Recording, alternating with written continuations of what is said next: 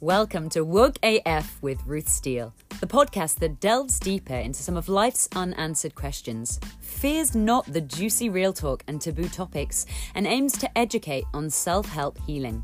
Join us and relax as we explore the mindsets of those choosing happiness and making a positive impact in our desperately disconnected world.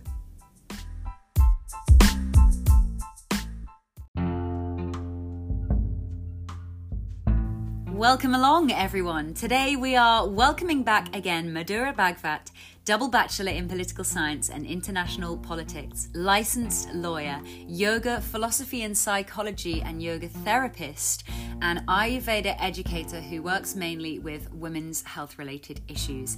Today, Madura and I will be talking about cultural appropriation and how that presents itself in yoga. And just as a reiteration of what we're aiming to achieve here, we are not aiming to fix anything. We understand that this is a marathon, not a sprint. We want to stress to you the importance of balancing our self care and collective care as we digest and explore some of these difficult conversations. And just from my heart to yours, I want you to know that my intention for sharing these Instagram lives and this podcast is not in any way to take up space and ask for gold stars or recognition of being a good white person, but simply to restore the dignity, freedom, and worth of BIPOC in the community and to dismantle the system which we have all been born into. Without further ado, we really hope you enjoy the episode. Hey Madhura, how are you? I'm good. How are you? Good, thank we you so thank you so much for being here. How have you been? Good. I'm just going to turn these comments off. If anyone has any comments, I'll turn them back on at the end. Yeah, I've been good. How are you? Awesome. Going great. Good. It's been cold. Yeah. I know everyone's talking about the sun in London, but it, it's not been sunny in Scotland. it's rainy actually. It's quite wet. uh-huh. Um, Sam? So yeah, actually, thank you for um, for asking. I wanted to quickly just voice that since we last spoke, I'm really glad that we're doing it this way uh, weekly at the moment because I have recognised a lot about myself this week, and I'm committed to continuing to keep recognising and learning and unlearning. Um, lots of things surrounding obviously racism like we covered before. Uh, this week we're going to be covering cultural appropriation in yoga. Um, and i'm learning about myself that i am the sort of person that tends to binge on something. I want to learn everything i can and take it as a sprint rather than a marathon. And i've also just learnt today um, that that is my white privilege to be able to binge on something and then take time away because I'm overwhelmed and my system's shaken to take time away and be like, oh, today isn't the day when I'll sort that out. I can do that tomorrow. But actually, that is my white privilege because I've recognized I need to be, you know, not aiming to fix anything, taking my time to dismantle the system, continuing to do this work every single day so that I can make long lasting change and I am committed to doing that. I guess I've just had some realizations this week that at the beginning I might have gone the wrong way about it and like shocked my system. So um, yeah, I just wanted to kind of say that for anyone else that's been feeling the same because I think it's important to get this balance between our self care and our collective care um, whilst continuing to do the work every day. I guess it's better to do little and often rather than binging and then overwhelming ourselves or losing the motivation and um, drive to, to continue to do it. So um, yeah, but thank you so much for being for being here once more and sharing your knowledge and expertise and your personal experience with us. I really, really hope you know how much I appreciate you. Not much. So, yeah, today we're tackling another um, really challenging conversation about cultural appropriation. I'd be lying if I said I knew much at all about it. I'm still at the very beginning of um, my journey with all of this. And I spoke to previous and said that it, it's challenging to try and frame these conversations and ask the right questions so that we can uh, provide useful knowledge to yoga teachers and studios um, to just become more aware about how this shows up in the yoga and wellness industry and what we can be doing about it. Um, so, yeah, I guess we should start with um, your understanding of cultural appropriation and your definition or how you see it show up in, in yoga. Um, well, cultural appropriation in yoga, it's, to be honest with you, it's a vast topic. It's very difficult to speak, as I mentioned even earlier when we were talking. Uh, it's really difficult to put it all in 20 minutes or 30 minutes because in order to understand what that culture is all about, you need to understand your history, you need to understand your philosophy and go 5,000 years back. So it is quite a vast topic. And uh, therefore, for most of you guys who are completely new to this field, what I'm going to do is I'm going to try and simplify certain concepts so you know where to begin in order to go deeper into this journey. Mm-hmm. Uh, before we understand what cultural appropriation in yoga is, it is very important to understand first that, firstly, my surname is Bhagwat. My forefathers would preach Bhagavad Gita, so philosophy has been part of my life all along. So, whenever I'll be placing certain viewpoints, it has a certain background to it because you know, cultural appropriation is quite a sensitive topic. It can be triggering. So instead of uh, criticizing someone, it is rather good to sit back with the information that I'll be offering and then think over it. Yeah? Now, when we're talking about cultural appropriation of yoga, it is important for us to first dive deep into where this yogic practice or philosophy comes from. Often in most of the yoga teacher trainings, this question is completely skipped. Now, uh, sometimes I get to hear that yoga has got something to do with Hinduism as a religion. But if you understand, now I'll go slightly, we'll be a little nerdy about what this entire system is. Uh, we have something called as Sanatan Dharma. Yeah? And Sanatan Dharma means uh, something universal, eternal Dharma. Dharma means morals or code of conducts. So, Sanatan Dharma is a culture which predominantly belonged to the Indian subcontinent. And that's where it originated. And it is basically a set of thousands of transcendental uh, philosophical thoughts uh, for the practice towards spirituality. So it, its entire base is about spirituality.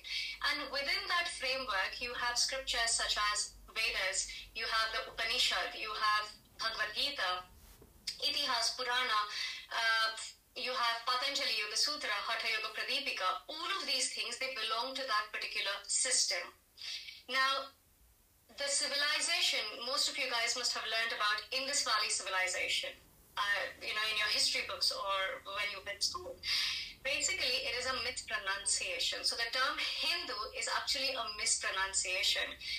The civilization which was created along the banks of the river Sindhu, that Sindhu eventually got mispronounced as something called as Hindu. From Hindu, when we were invaded, it became Indus, the Indus Valley civilization.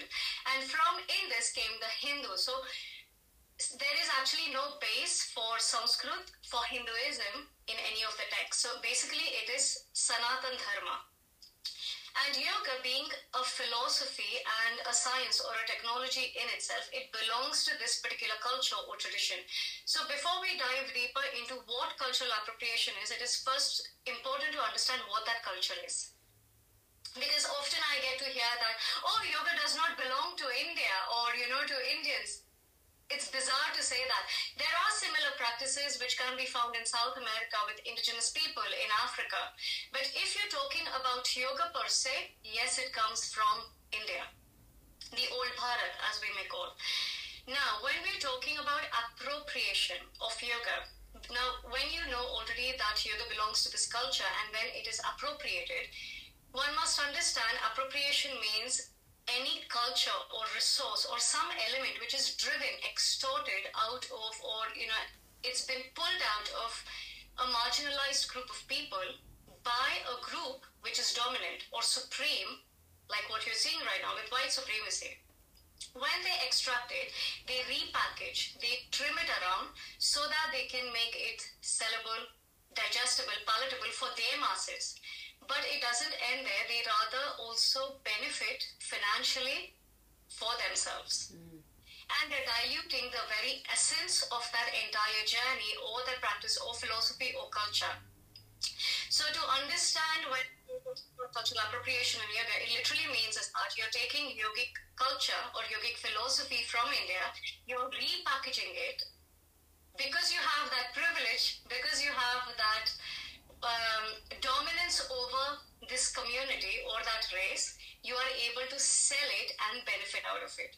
So, in short, cultural appropriation of yoga is the basis of it comes from uh, racism, colonialism, imperialism, capitalism. So there are lots of things happening all together, which gives rise to cultural appropriation of yoga. So they're kind of all interrelated. One cannot be without the other. Mm-hmm. Thank you for that. That's a lot for me to digest as well. Lots of stuff that I didn't know in there. Um, and I guess I, sh- I should ask you following that, because the majority of yoga styles that we see in Western culture tends to be reduced limbs of yoga. It's not the whole practice, is it? It'll be reduced down to just the physical, or um, for want of a better word, I guess, yeah, marketing it in a way that's digestible, palatable for white audiences. But anyone that's doing that then that is cultural appropriation and disrespectful to absolutely because if you understand now yoga it mm. specifically says sthira sukha sthira means steady sukha means comfortable and what we see is goat yoga beard yoga wine yoga naked yoga acro yoga host of different practices uh, yogalates tai chi yoga I, i'm sure i'm missing out on some so it makes me believe that they have apparently understood what yoga is, and therefore they feel that, oh, now that I know that knowledge, I can change it. But if you understand it in its true essence, you've not really understood what yoga is. Mm. Because before can change something, you have to first understand that knowledge, that philosophy through and through. And then you can say, you know what, this does not suit me. And since we are constantly evolving, it's okay to change it. But in order to change it, first at least understand that discipline, which most of them, because for instance, you know, when I teach um, in yoga teacher trainings, because that's what I mainly do, mm-hmm. and I see graduates around, and sometimes I'm sure even you will, you know, meet teachers across, they don't know the difference between Ashtanga and Ashtanga Vinyasa. Ashtanga being the philosophy, Ashtanga Vinyasa being the style of practice. Ashtanga philosophy being part of Patanjali Yoga Sutra. Ashtanga Vinyasa is by Krishnamacharya. But then you have yoga studios selling it as Ashtanga Yoga, and then it makes me wonder are you teaching the eight limbs? Because I'm sure you're not teaching the eight limbs, you're actually teaching the style of practice. Mm. So a lot of times, even the teachers, they themselves don't know what they're calling the stuff that they're teaching. Or most teachers who are teaching yoga and call themselves yogis, they don't know the difference between Ashtanga and Hatha. Most of them they don't know. So they say, oh, you know, I just do the asana part of it, but in Patanjali Yoga Sutra there is no asana. There is no physical posture in the Ashtanga eight limbs. So there's so much of wrong knowledge, you know, it's it's the kleshas that we talk about, which is uh, Asmita and avidya. Asmita means e- ego, and avidya is the wrong knowledge which comes with it, or half-baked knowledge. And when you have half-baked knowledge, it can be quite detrimental. It can actually harm something instead of do something good out of it. And that's what's happening. And therefore, you know, even if you practice these host of different um, yoga styles, I can't see anyone being happy all throughout or, you know, reaching self realization. I can't see that. Mm. So, yeah, creation every, single place. There's some things coming to my mind as you're you're sharing there because I mean, I'm sure a lot of us, uh, some of my followers will be familiar with um, some of my friends Adele and Celeste who host hypermobile yogis, for instance. She knows me actually. Adele knows me. Oh, really? She asked you if that's cultural appropriation because I, I was just curious yeah, there. she was my student for many years ago. Oh wow! Um, because I love both Adele and Celeste. They're great, great teachers, and they do have a lot of value to share. But I'm just questioning now, as I'm learning more as I go about cultural appropriation.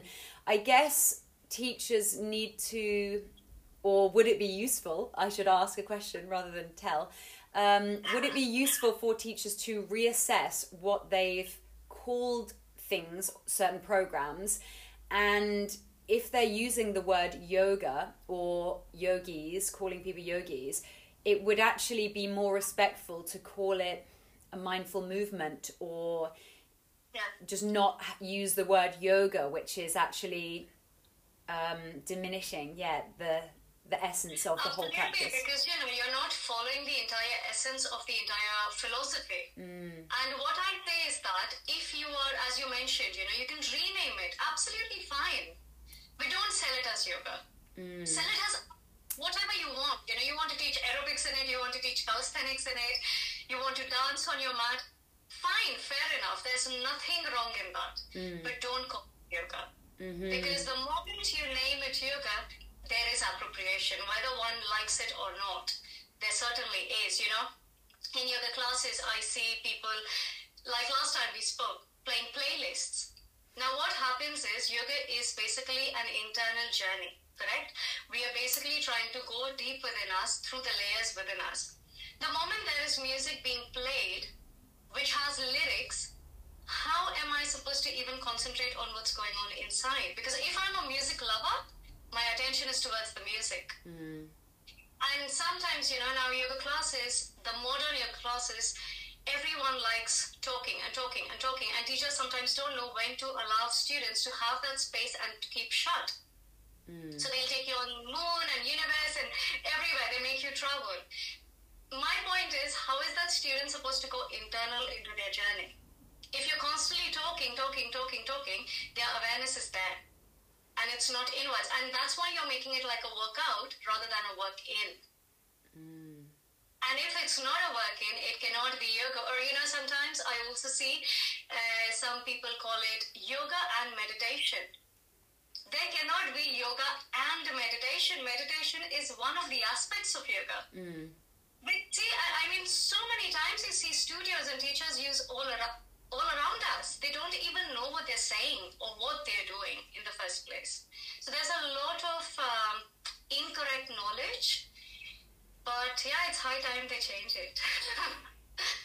it's come to my attention recently about um, I think I learned it in in the live with Janelle and Chrissy, which was a fabulous live. If anyone's not seen that, I would fully recommend to go and have a listen. Um, they had used a term about um, yoga teachers white splaining things to Yes. other black people and uh, you know people of color. If you're particularly, if I can imagine, if you're of Indian origin and have been brought up with this uh, yoga knowledge from a very early age, to then have yoga teachers or studios white splaining things because to me that is a that is a form of white splaining calling it yoga and meditation because we're white splaining it to the students who don't have enough knowledge to know that meditation is a limb of yoga. But we need to stop doing that because that is us adding to the cultural appropriation isn't it? And that is us still diminishing the practices and saying to people we're just going to white splain it to you rather than you actually having an interest to learn about what yoga is in the first place. Um, Absolutely. That's really interesting. Um, I'm going to be very more mindful of that. Definitely, I'm sure I've done it in the past, but you're right. It need, it needs to stop. Um, cultural appropriation, as I mentioned, you know, in my teacher trainings, my students will tell you I teach over like five, six hours. So that's why I have to pick and choose now what all things I need to speak in 20, 30 minutes. It's quite difficult because it's so vast. It's so vast, yeah. yeah, it's hard for us not to overwhelm people as well if they are just you know beginning a student of yoga and don't have much knowledge to begin with. Um, I guess just pacing ourselves and learning a little bit day by day is um, is all we can be doing to help making making a change. Um, I'm just having a quick glance at my other questions here so I can try and steer us in some sort of direction. Um, I have here that I wanted to ask you, um, and again, this is a bit of a continuation from what I learned from Janelle and Chrissy. Yeah. Uh, when Chrissy had mentioned the difference between cultural appropriation and cultural appreciation.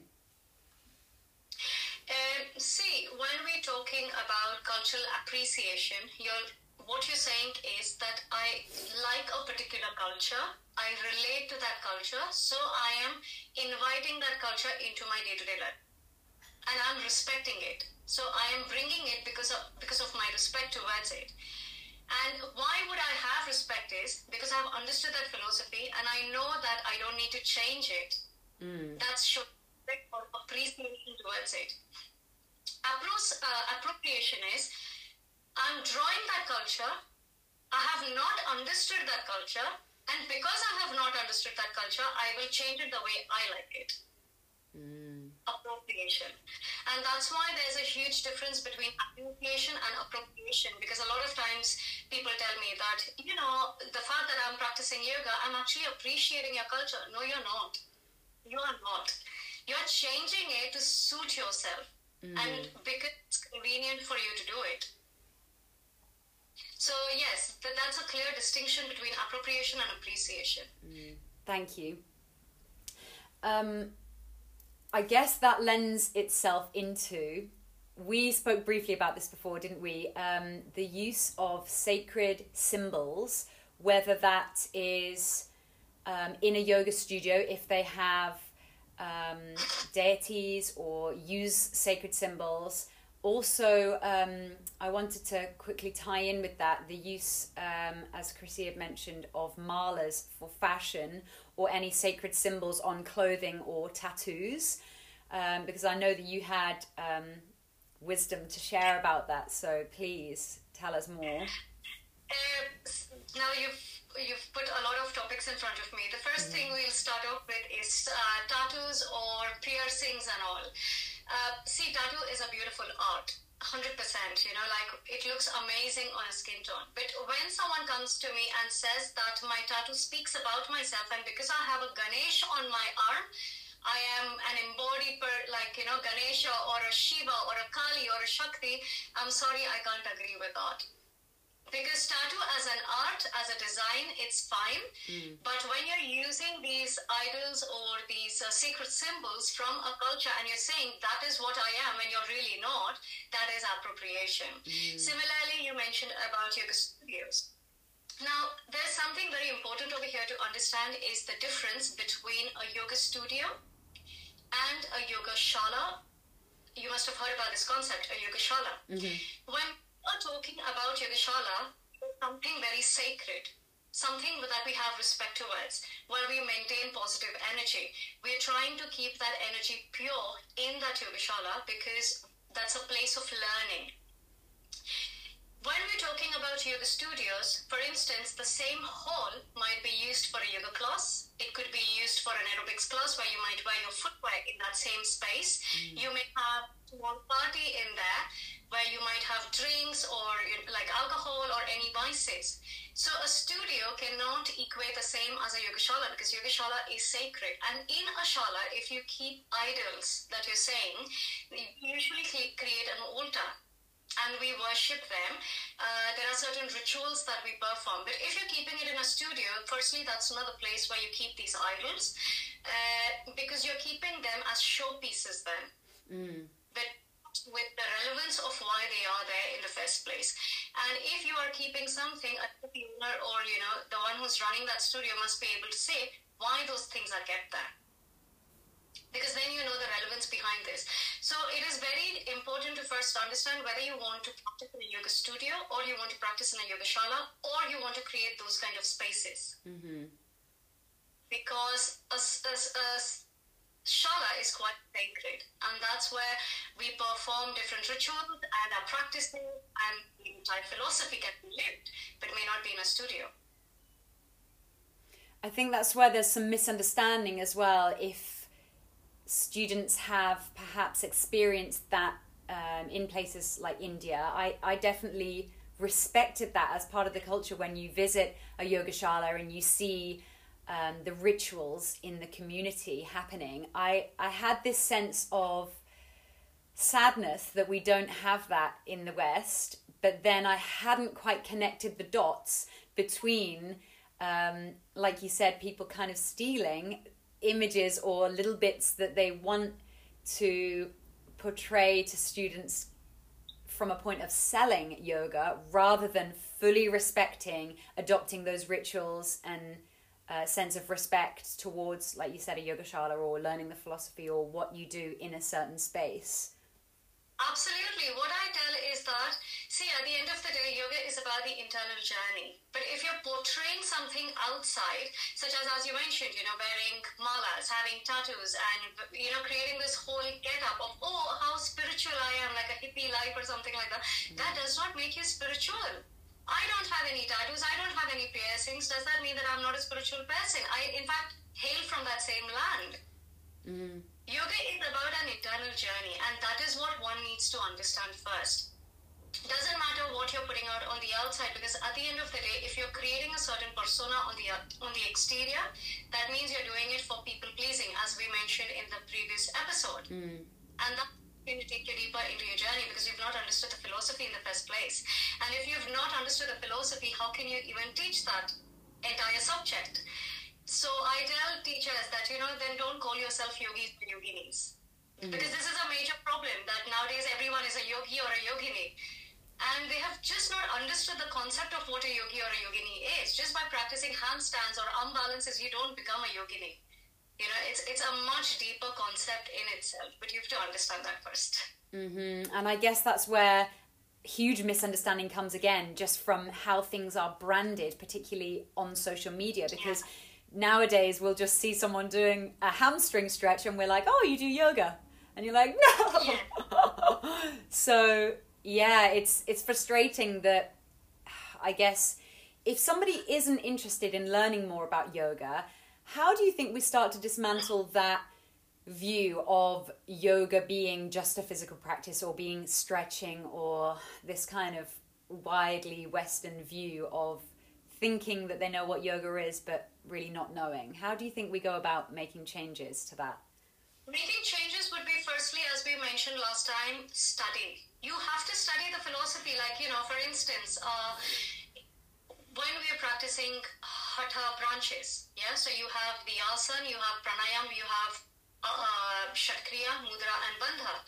Teach these things to your classes in, during your classes. Mm-hmm. You know, Kriyas, you have the Jalaneti, you have the Sutraneti, you have Vamandhoti, Shankha Prakshalan. Most of the teachers haven't even ever heard of these things. Mm-hmm. Absolutely.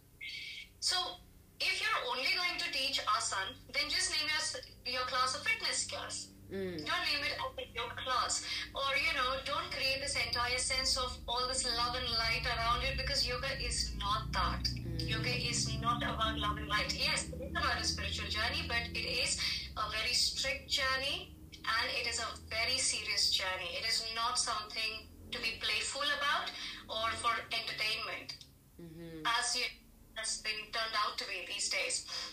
Someone really needs to understand how to incorporate these these other aspects in the, in their class. And main thing is first learn the difference between Hatha Ashtanga. Learn the difference between Ashtanga philosophy and Ashtanga Vinyasa style of practice. And for heaven's sake, don't call yourself an Ashtangi. I keep hearing this by Ashtanga. I'm an Ashtangi, so does that mean you're something special than the others? Mm. So why are you naming? Because no Indians. Are, I, honestly, I have never heard this term. In fact, the first time I heard it was from a Western friend of mine that, oh, I'm an Ashtangi. And I'm like, okay. So, you know what I mean? So, mm. the, now yoga has reached at such a stage that you really need to unlearn so many things mm. and relearn everything back again. Mm-hmm. And when will that be done? With the teacher trainings. You know, because teacher training is the first place where the students are learning all these things and eventually they are going to be the torch bearers because once they are out they're out and then they'll be teaching that knowledge outside so it is very essential how the teacher trainings run in the first place And that's when I said, even in the previous session, that, you know, how many times do you have an Indian teaching in your teacher trainings? Mm. Because in order explain all these concepts for someone who has lived that life or belongs to that culture, yeah. you need to bring that person into your trainings so that they can explain things better. Because, you know, with Western teachers, I mean, no offense, but with Western teachers, what happens is they read 10 books and then they become teachers. But they've not lived that life through and through. You know? So change has to take place at many levels. Mm-hmm. At many mm-hmm. levels. I think as well where people where teachers go on from after their teacher training, um, even if they've learned from uh, the majority, say in Indian teachers, which was my experience, I then found a disconnect between that and going to a studio that has limitations in what classes are on offered. So, for instance, teachers are told that they have this amount of classes to teach, and one of them's power yoga, one of them's vinyasa yoga, one of them's uh, you know whatever. But, but but there's still a huge lack of diversity where it's not like they're not offering just a pranayama class or a cleansing technique where students can actually be introduced to some of the things we've learned in our teacher trainings but they don't ever seem to offer in yoga studios. I mean, you know, now understanding from the yogic understanding of the concepts, um, if you're doing any yoga class, yes, mm. you're essentially doing it for the flow of the pranic energy all throughout the body, isn't it? Mm. But if your passages themselves are blocked, they have toxins, how is that pranic energy even supposed to move? And that's why Shatkriyas is important. Mm. The cleansing techniques are essential so that you're throwing out all those toxins out. Mm. As I mentioned, if you do asanas, yes, you know, you will create a lovely body. Definitely. But then it's only external. Nothing's really happening internal. And as, you know, we discussed in the previous uh, episode, the thing is that at the end of the day, if you keep on practicing asana, asana, asana, psychologically there's no change taking place and even five ten years down the line you're still there nothing's changed mm. Because the cleansing which had to be done internally was never done. Mm. uh, it was supposed to, to you know change you through the philosophical aspects by applying it to your mind. If you're still thinking the same. Externally you may do amazing postures. What's the point? So cultural appropriation, in order to change these things, first you have to acknowledge that yes, what I have been doing all these all this while, it has been wrong. Because unless and until that acknowledgement does not come into play, there won't be any change. Mm.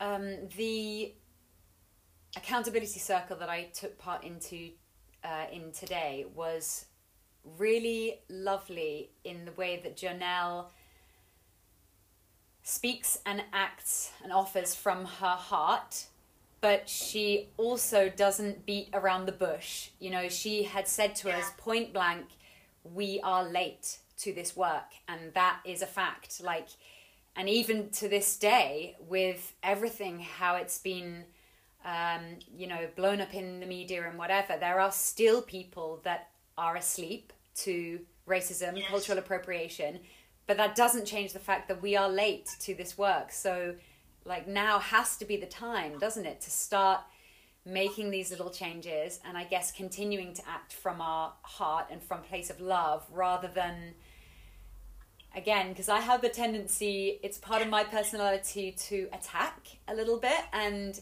i am willing for people to point out my mistakes but then I'm learning gradually that if I point out others' mistakes from a point from from a feeling of attacking or anger rather than love and actually wanting the change not for myself but for others, you know, for people that are disadvantaged and that have been oppressed from us, the oppressors, for so long, um, it can come across wrong. So what would you? To be fair, you know, I don't really think if you are certain in what you're thinking, there should not be any reason why you should step back just because of what others would think. Because if others take you otherwise, that means they need to work somewhere on themselves. Mm.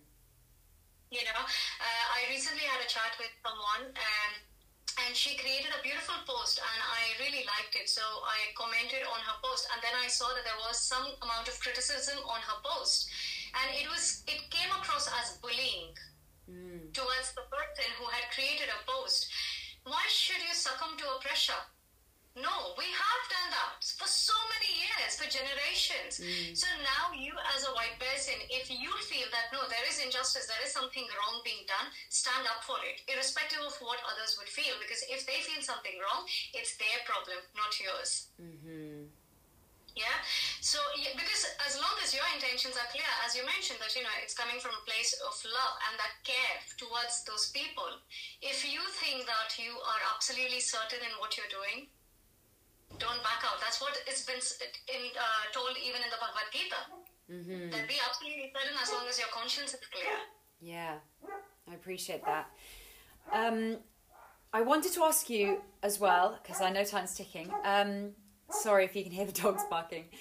Um, about the use of sacred language and Sanskrit, I didn't have any knowledge. So I'll just wait two seconds, sorry. the dogs are all barking at something. I didn't have any knowledge about using namaste at the end of a yoga class and how that can be disrespectful. Um, did I wanted to just ask you about your um, your take on that and if there was anything to, to add. To be fair, in India we have greetings of two different kinds. Mm-hmm. the first one being namaste, which is kind of an abbreviation of a sentence, ahama namahate. That means I am bowing down to you. And the other one is namaskar, which is the gesture, and both are joining the palms. But at the same time, we also have 22 languages in the country. Hindi being widely spoken. And in that language, people do say namaste at the beginning and towards the end. Mm. So personally, of course, I'm I don't speak Hindi because I come from a state of Maharashtra. We speak Marathi, which is fairly closest to Sanskrit. Uh, but I wouldn't feel offended if someone says namaste towards the end. In my opinion, as long as your intentions are fine, all you're saying is that I'm bowing down to you. So there shouldn't really be anything wrong in that. Whether it's absolutely correct, that could be um, you know, a little some would say it is and some would say it is not because mm-hmm. nowhere it's been clearly mentioned what's right and what's wrong. But mm-hmm. if you belong to a certain uh, group of people who speak Hindi, they always say namaste, always. So I don't think there's anything wrong in that. Mm-hmm. I guess, like you said, it, it always. Chanting goes, as far as the chanting of the Sanskrit names go, uh, yes, please be a little careful because I'm an Ashtanga Vinyasa practitioner. I used to be. Uh, and the very uh, opening mantra, which is Vande Gurunam Charanarvinde. Vande means to pray or to hail. Yeah, to a, like Vande Gurunam towards the Guru. Mm-hmm. And I used to have Spanish students, and they don't have the sound V. So they would say Bande, and it would come across as Bande Guru Gurunam, and it's quite bad because Bande means being tied down. Mm. Yes. So even though their intentions are beautiful, they've changed the entire meaning of that mantra. And it is important to understand that Sanskrit language is actually created by different sounds which are put together because of the vibrations that were created because of these sounds. So sounds and pronunciations in Sanskrit are extremely important. So I would say just practice, practice, practice till you reach there and don't make such mistakes of one day and one day. It can be quite detrimental. mm-hmm. I guess so. It comes down to intention and knowledge. If we are seeking to have as much knowledge about our pronunciation, and and I guess if there are new teachers that don't have the knowledge of uh, any Sanskrit words that they're using, it's better to not use them and just say something else from a good intention um, Absolutely. So uh, in fact, in my teacher trainings, my students do learn. They learn the Devanagari script, they learn the exact chanting. So if you have a teacher who can teach you properly, go ahead with it. Mm-hmm. But if not, just be a little careful. um, I wanted to mention quickly, I think we sort of covered it before about how um, Western culture markets yoga and it, it not being respectful. Um, it is my understanding. I don't know if you've heard of Les Mills. It's a know, yeah. a gym, uh, big corporation that offers lots of different classes, like you know fitness classes, body pump, and the likes of. They recently started teaching yoga, and I'm assuming it's just a physical practice, but I'm questioning this because it is cultural appropriation that they're allowed to call it yoga without. I mean, for starters, their um, instructors, I think, maybe do. Is it a weekend course or, or maybe it's a bit longer, but it's like a very short course that they're just learning how to how to deliver this one class. So yeah, I wanted to just kind of get your take on that. That I think more of us should be writing to some of these big companies and questioning how they're being allowed to get away with calling things yoga when it's you not. know, to be honest, I mean, Les Mills, as you're saying, I, I've heard about it. Um, I didn't know about yoga part of it. I knew that they had these workouts, but yoga is something new that you're telling me about. Mm. Uh, but if you notice, all most of these well-known schools, you name any, all of them are practicing cultural appropriation in, the, in their own way. Mm. You know, let's start with Yoga Alliance itself, because most of the schools are, um, you know, they are certified or registered with Yoga Alliance. But now, whether it could be UK, or it is US, or Yoga Alliance International, there are so many Yoga Alliances. Mhm. The very uh, basics of Yoga Alliance, they don't keep a check on the teachers. They don't keep a check on students or on the schools. So the correction has to start there. You know, because you have now teacher trainings everywhere, all across the globe. How many can you really correct? Because everyone is teaching their own styles of yoga and their own versions and understanding of yoga. So it really has to be. In fact, I don't know if you're aware of this. Uh, now, the government of India is coming up with something called as Ayush Ministry, where they are going to start their own uh, recognition for yoga schools uh, within India, and they are going to try and put it up at the UN level. I don't know when that's going to happen, but the work is still going on. So if that happens, maybe there might be some change somewhere. But on individual level, the moment you see something wrong in school, for instance, wherever, you know, those who are watching or listening to this, whenever you have seen these uh, yoga schools who do teacher trainings, check who's teaching there. Do you see even a single Indian teacher being appointed over there? And if yes, then what are the subjects being taught? You know, just don't go by the brand name, oh, so and so is very famous. Being famous does not mean being quality teaching. One thing that everyone needs to understand just because something or someone is popular does not mean they're going to deliver quality. Mhm. Once you understand that, you will start questioning these schools at what they're teaching and what needs to change. And I suppose as well, it, it's been the way for hundreds of years that we tend to put on a pedestal that that is the majority and has been the oppressor. So we all go along with it, but actually it's not correct or it's not respectful and it's not um, the true origins and depth of understanding. Absolutely. I mean, I couldn't agree more. Absolutely. Mm-hmm. Because, you know, so many times when someone tells me, oh, this yoga teacher is so cool, the moment there is the word cool attached to a yoga teacher, and I'm like, really? Is that yoga teacher supposed to be so good?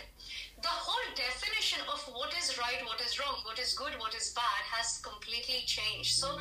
if we have to start undoing things, first we have to understand how can I call a yoga teacher cool or someone who is very sexy or powerful? Any of these terminologies attached with a yoga teacher, hmm. you have to think twice what they're going to teach you.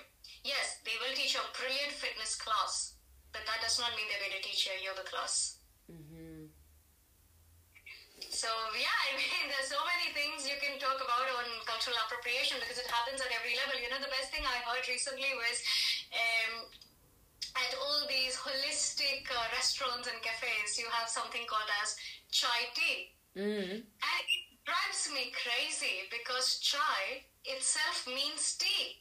So when you're saying Tea chai tea. you're saying tea tea, and I'm like, why are you saying the same word twice? I never Or, knew you that. know, when we see something like turmeric latte or golden milk when I was in Bali a few years ago, it was like for six or seven dollars. And as a child, every Indian has had turmeric latte or turmeric milk because it's part of Ayurveda. Every single time the child was sick. so you know, and it's what less than a pound when you make it at home, and you know they sell it for like six, seven dollars. So this is, they've turned everything into a fashion. Mm. In into a trend. And yes, you know, it sells. In India, we have a saying that "Dunya jhukti hai, jhukane wala chahiye." Dunya means the world is ready ready to bow down. You should know how to make them bow down, and that's what supremacy is. If you know how to make them budge, you win. Mm. It's it's so worth saying again and again, isn't it? Because it's I get I get so many mixed emotions that come up even like just the more that I learn because I know that I'm ready myself to give up the privilege and to have these difficult conversations, to work through the difficult emotions that are going to come up. And I guess I just hope that there's enough white people that are willing to do the same so that we can even the playing field and start to make changes. You know, it's very interesting that you're bringing this up because recently I had a conversation with one of my ex students, and during the conversation, she asked me, she was like, You know, Madhura, I loved your pod- podcast, what we did last time, but how many are really going to change after this? Mm. And the only thing I told her was, Look, we are doing our work. At the end of the day, I can't change people it's their job to change. So as long as I am convinced that whatever you and I we're doing good work and we're doing it with absolute honesty and sincerity, then we need not think about how many people will change because if they are destined to change, they will, and if not, things will continue as they are. Mm-hmm. It, it, it seems like that, but unfortunately, that is how things are now. I guess the only the sorry, go on. No, no, go on. It's good. I, I was just thinking of that phrase where the only way you can change the world is to begin with yourself. You can only change yourself, and to lead by example um, is the only way to do it, isn't it? Like you said, you can't force someone else to do their own work. Yeah. Because it's not our job to force them. It's mm. not.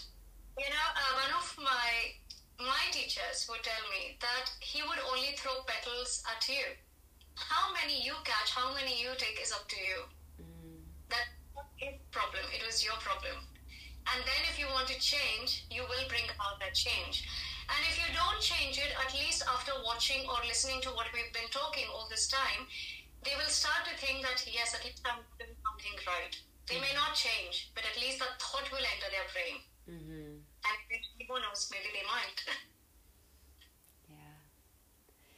Madhura, is there anything you'd like to add just before um, we get kicked off by Instagram? Is there anything that you'd like to add as like a final? Uh, towards the end, you know, in all of this that we have been listening to in the last podcast about racism and today about cultural appropriation, my only wish for everyone who's watching or listening is don't stop by just listening or watching. If you really want to do something, take that action no one else is going to take it for you. You yourself have to take it. So just do that, not worrying about who says what. Just do it. Because if you don't do it, people like us are never going to have your support.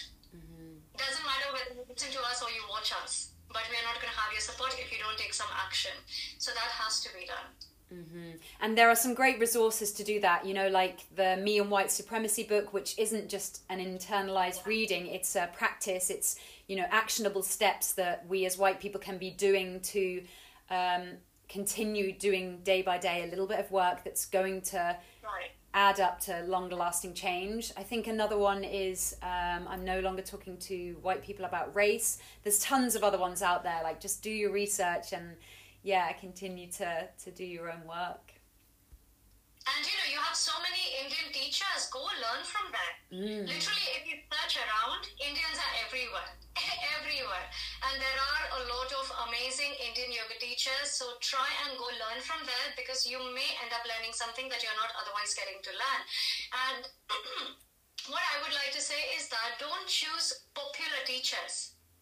There are teachers in your neighborhood go and learn from them. Mm-hmm. Uh, give them that opportunity instead of you know because now on social media I'm constantly seeing the same popular posts going round and round in circles.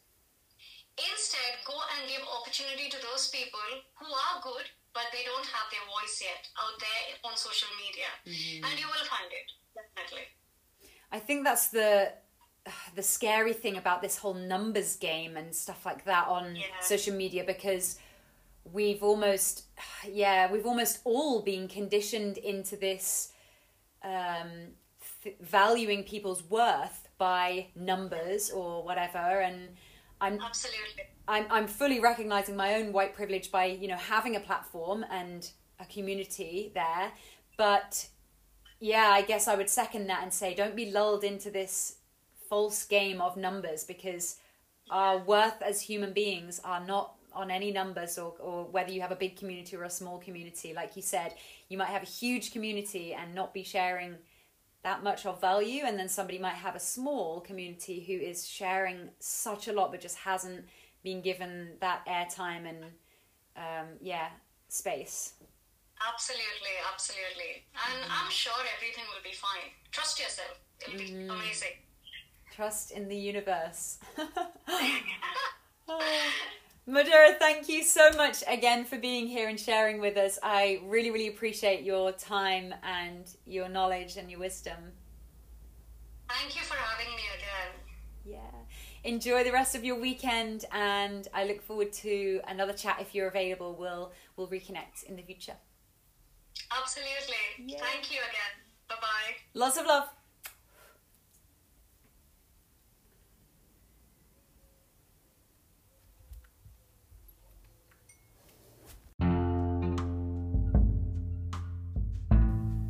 Madhura, thank you, thank you, thank you for your time and energy in showing up for these Instagram lives and for the podcast. Please go and follow and show some love to her on Instagram. You can find her at Madhura Bagfat06 and you can find myself on Instagram at Ruth Steele underscore. Keep taking care of yourselves and doing the hard work each and every day, and we'll see you next time.